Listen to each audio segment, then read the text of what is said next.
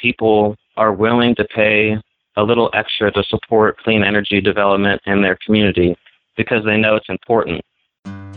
Hundreds of cities are part of community choice energy programs, taking charge of their community's electricity supply to lower costs and often pursue more renewable energy. The Southeast Ohio Public Energy Council, serving several Ohio communities, recently stepped out front with a small carbon fee on utility bills to implement more solar on public buildings. Mathew Roberts is Information and Outreach Director at Upgrade Ohio, a nonprofit organization looking to save utility customers money on their bills. Roberts recently spoke with me about the concept of the carbon fee and how it will help decrease costs for all local residents. I'm John Farrell, Director of the Energy Democracy Initiative at the Institute for Local Self Reliance, and this is Local Energy Rules, a podcast sharing powerful stories about local renewable energy. Mathew, welcome to the program. Thanks for having me, John. I'm excited to be on. Well, I wanted to start off with the lay of the land for Athens. So, Athens has a sustainability action plan that it's been focused on, and this carbon fee was part of the city's attempt to reach some of the goals in that. Can you tell me a little bit more about what the city has set for itself in terms of clean energy goals, and then we'll talk a little bit more about how the city is intending to get there? Sure. The Athens Sustainability Action Plan, we like to call it ASAP, to create a sense of urgency. They have a multitude of metrics that they're tracking to achieve what they are deeming sustainable. The portion that is energy is pretty interesting as far as what they want to achieve. We kind of came together with this idea to help achieve that goal. The first piece is that the plan calls for a 20% reduction in residential and municipal energy consumed from the grid by 2020 which is a pretty big leap, but we're thinking about ways to help communities actually take action on reducing that energy usage. The plan also calls for a 20% increase in solar generation, about capacity in the city of Athens by 2020. Specifically within that is a 20% increase overall of renewable energy resources for the entire electricity load uh, of Athens City. So we came up with this carbon fee model to create the right incentive for people to reduce energy at their home or business. And we initiated a fee proposal to help make that happen, uh, encouraging energy conservation. Can we take a quick step back there? I just want to know, in terms of, I've been interviewing folks from some cities that are talking about getting to 100% renewable energy. So, how does that 20% increase that you were talking about compare to some of those goals that other cities are setting? I think what we're trying to do is make incremental progress and show that a 100% clean energy goal is possible, but we need to get to some few benchmarks first. And I think that's where this 20% comes in, showing that we can make progress incrementally and at a certain date that we'd like to achieve that goal. The Athens Sustainability Action Plan certainly wants to reach 100% clean energy but it's all about what makes sense for this community and how we're going to do it. I think that's the biggest piece is it's easy to say we want to make 100% clean energy by a certain date, but we're really trying to focus on how we actually achieve that, knowing the kind of lay of the land here. I appreciate that. That's one of the major questions I find comes up in these conversations with cities that are making commitments is how are you going to get there? And there's not always a clear answer. So you were already starting to tell me about it, which is great. About one of the ways that Athens is going to get there. So there was an overwhelmingly passed ballot initiative for this carbon fee on electric bills. Could you tell us about like how much was the fee, and then how it's going to be used in order to help the city reach its clean energy goals? So the fee is 0.2 cents per kilowatt hour, and the average Athens customer in the Southeast Ohio Public Energy Council's electric aggregation program uses between 800 and 900 kilowatt hours a month. So the fee would add up somewhere between $1.60 and $1.80 per month per customer. This is for households and small businesses that don't fit into the larger energy user categories. All of the fees, now that it has passed, will be collected and used explicitly for solar projects on city owned and public serving buildings in the city of Athens. Cool. Do you have a sense for how much solar the fee will be able to support? Obviously, you're going to be collecting it every month, so hopefully it's going to be an ongoing program. Yeah, it'll take some time for the fund to kind of catch up and have enough money to make a worthwhile project. What we're doing pretty soon in the next few months is going to the community again and asking what's the best way to use the fee money.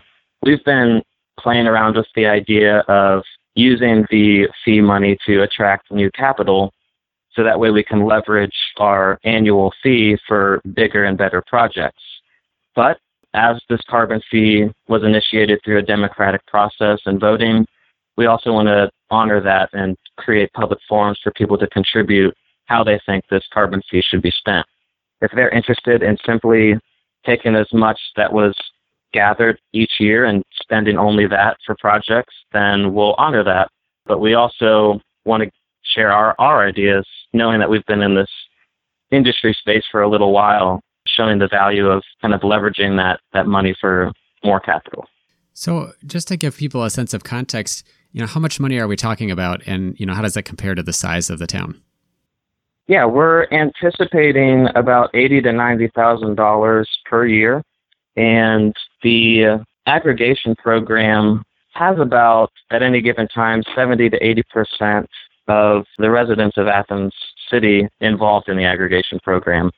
The rest of the 20% or more uh, are either in their own supply contract, so they're not in the aggregation program, or they simply opt out of the aggregation program and get the default rate by the utility.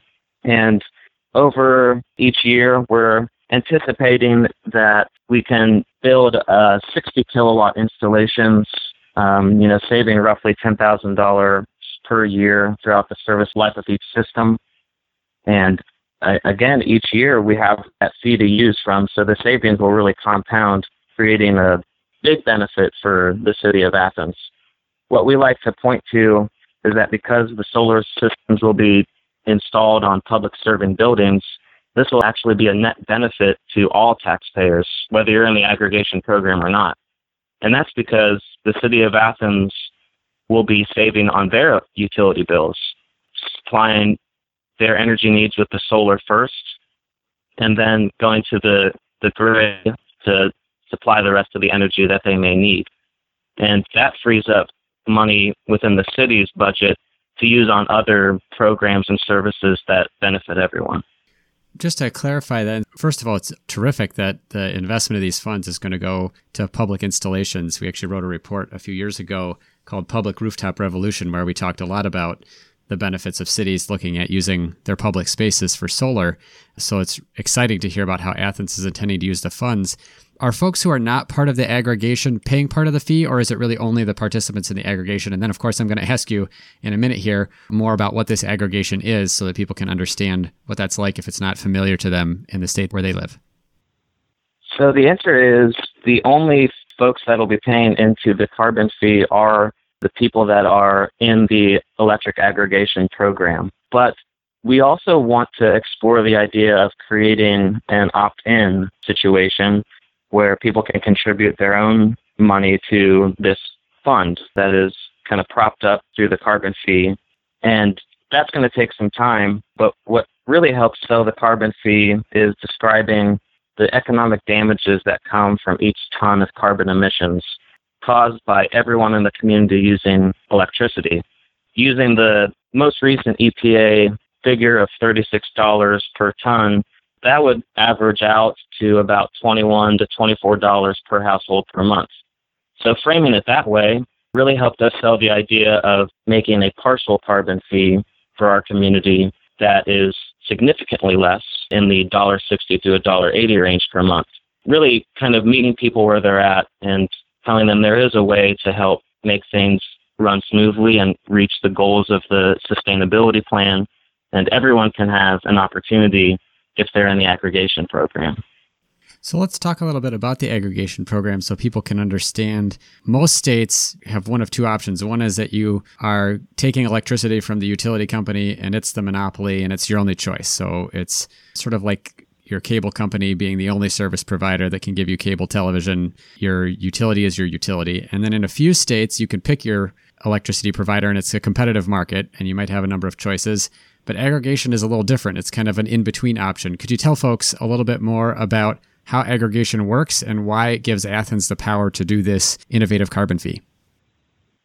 So, aggregation is a great tool for creating programs and services that aren't offered by the monopoly utility or through a supply contract with a energy supplier. That's the main mission of the aggregation program here in Athens. The program started in late 2014 and was framed as a way to help folks save on their electricity costs because the buying power that is associated with aggregating a, a large amount of electricity customers and then going to a supplier that can meet that supply need. Aggregation really creates an opportunity to negotiate for rates that make sense to the community, but also to create programs such as special financing for energy projects, or what we have done is add on this carbon fee so that folks can see their money in action locally. That was really a big part of why we started aggregation in the community is to help local utility dollars stay local. Otherwise, with going through a supplier, that money will go to wherever that supplier is headquartered, or with the monopoly utility, that money will go straight to where that utility is headquartered. And so this is a way to keep more dollars flowing locally and in projects that really matter to the community. So I just want to take a second and explain for folks who are in states that don't have what's called community choice aggregation or sometimes just community choice energy.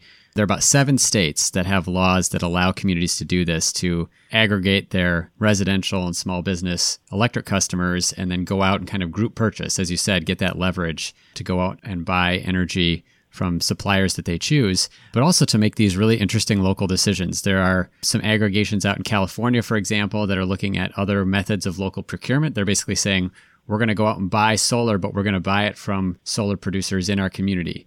Or here in Athens, you're talking about solar on public buildings as an investment that can be specifically made. So it really does give communities a lot more control, but you do have to have a state law in place that allows you to do it. And so there's more information at ilsr.org on what states offer community choice aggregation. And we have some podcast interviews with some of the other programs around the country if you're interested in hearing more about that. Hey, thanks for listening to Local Energy Rules. If you've made it this far, you're obviously a fan and we could use your help for just two minutes. As you probably noticed, we don't have any corporate sponsors or ads for any of our podcasts. The reason is that our mission at ILSR is to reinvigorate democracy by decentralizing economic power. Instead, we rely on you, our listeners. Your donations not only underwrite this podcast, but also help us produce all of the research and resources that we make available on our website and all of the technical assistance we provide to grassroots groups. Every year, ILSR's small staff helps hundreds of communities challenge monopoly power directly and rebuild their local economies. So please take a minute to go to ilsr.org and click on the donate button. That's ilsr.org. And if making a donation isn't something you can do, please consider helping us in other ways. You can help other folks find this podcast by telling them about it or by giving it a review on iTunes, Stitcher, or wherever you get your podcasts. The more ratings from listeners like you, the more folks can find this podcast and ILSR's other podcasts, Community Broadband Bits and Building Local Power. Thanks again for listening. Now, back to the program. So, one of the other things, Mathew, that I was interested in talking to you about is you had mentioned when we talked before the call about this Solar in Your Community Challenge. So it's a, a, national challenge looking at new models for community solar. Can you tell me more about what Athens is doing in terms of community solar, letting people participate in solar even if they don't have a sunny rooftop, and how the aggregation is helping you do that? Sure. Originally, when we put our bid in for the Solar in Your Community Challenge, our model was to attract traditional investors to solar financing projects that serve the low to moderate income population. And that is the, the main goal of the challenge. The way we saw that was in this community, it's very hard to convince folks to add extra costs to or, or, supply their own extra costs for a solar share. And around the country, you usually see you have to buy power output up front or buy some sort of solar subscription. And over time, we realized that the best thing to do is to actually have the solar serving the low to moderate income population where they're at. And so what we've explored is talking to investors from around the region and around the state to invest in solar projects, get a good return on their investment, and at the same time support solar development on public schools that would help them immediately see a reduction in their utility costs. Again, using solar in this context to help create new opportunities for the entity that's receiving it. The goal with that is we have created an investment package for traditional investors and we're going to be moving forward on a project at a local secondary school in Athens County.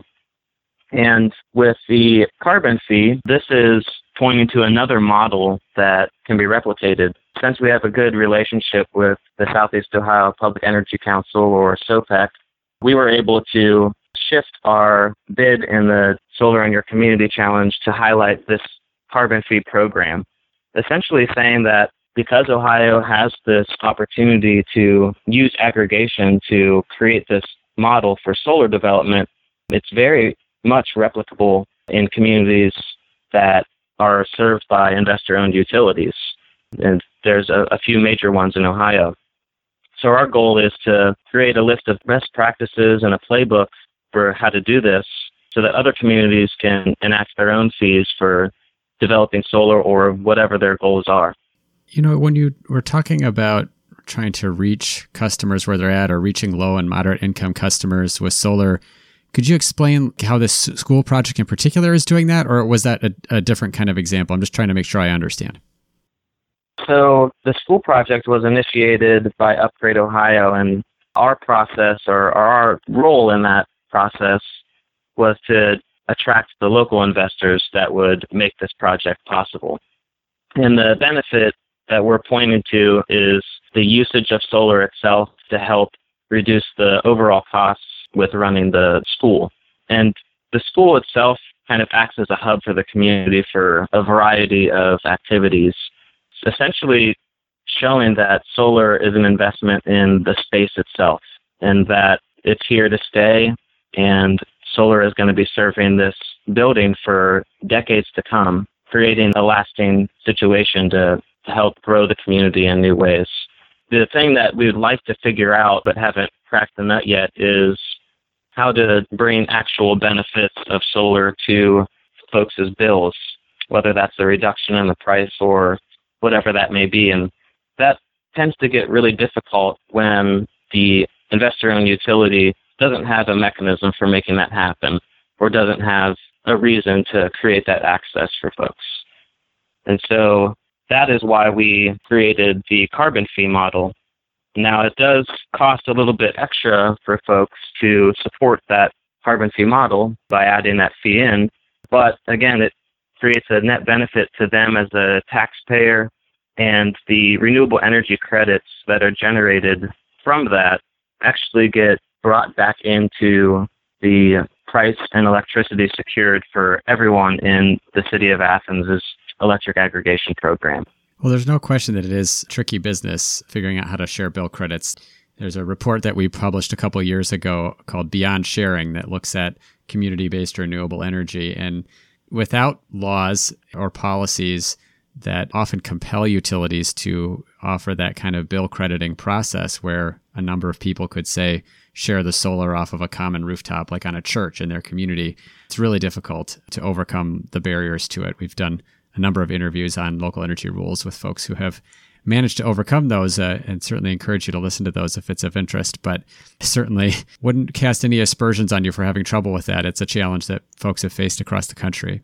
Mathew do you have any advice for other communities that are trying to reach sustainability goals trying to keep more of their energy local or just for other communities that are part of aggregations that maybe haven't started down this road yet? I think the first thing to really think about is how you can control the message. One of the problems that we faced right out of the gate was local media calling the carbon fee a tax. And most people are hesitant to the word tax. And so, kind of getting ahead of that up front is really important. And we had to do a lot of education kind of as the program was being brought forth to voters before the vote to ensure them that this is much different than a tax. You can't opt out of your taxes, but with this carbon fee, you can opt out of it. And that's in line with our mission to still provide people choice. If they don't want to support the carbon fee, then they can go back to the utility's default rate and not participate in the aggregation program, or they can find their own supplier and find a, a contract that works well for them. So that's the first piece of advice I would offer to communities. But the other thing I would say is don't be afraid to be real with people. We wanted to call it a carbon fee because we wanted people to recognize that there is economic damages to excess carbon dioxide emissions and that we all are participating in that when we're using electricity. And so it shows people that, yes, I, I should be doing a little bit more, but what's the right price point for me to do that? And less than $2 a month is exactly where we wanted to land. And the vote showed that people are supportive of that. We passed the initiative by 76%. And that was a really big milestone for us in legitimizing our work that shows that people are willing to pay a little extra to support clean energy development in their community because they know it's important. And that kind of re solidifies that reason to install solar, which is to kind of mitigate for the effects of climate change. And I think once we get this off the ground and people see that their fees were used for something real and tangible, they will be very excited and proud to be part of this aggregation program. And hopefully, it'll encourage more folks to actually become part of the aggregation program and help more solar get deployed. Well, Mathew, thanks so much for your work in Athens and also for talking with me today. Yes, thank you so much for giving me the opportunity to share our story, and we hope to keep it growing and share our experience with other communities in Ohio. This is John Farrell, Director of ILSR's Energy Democracy Initiative. I was speaking with Mathew Roberts of Upgrade Ohio about the move by Athens, Ohio to use a small carbon fee on electricity bills to finance solar on public buildings. For more information on which states offer community choice energy and how it's done, check out ILSR's Interactive Community Power Map, which is available at ilsr.org. While you're at our website, you can also find more than 50 past episodes of the Local Energy Rules podcast. Until next time, keep your energy local, and thanks for listening.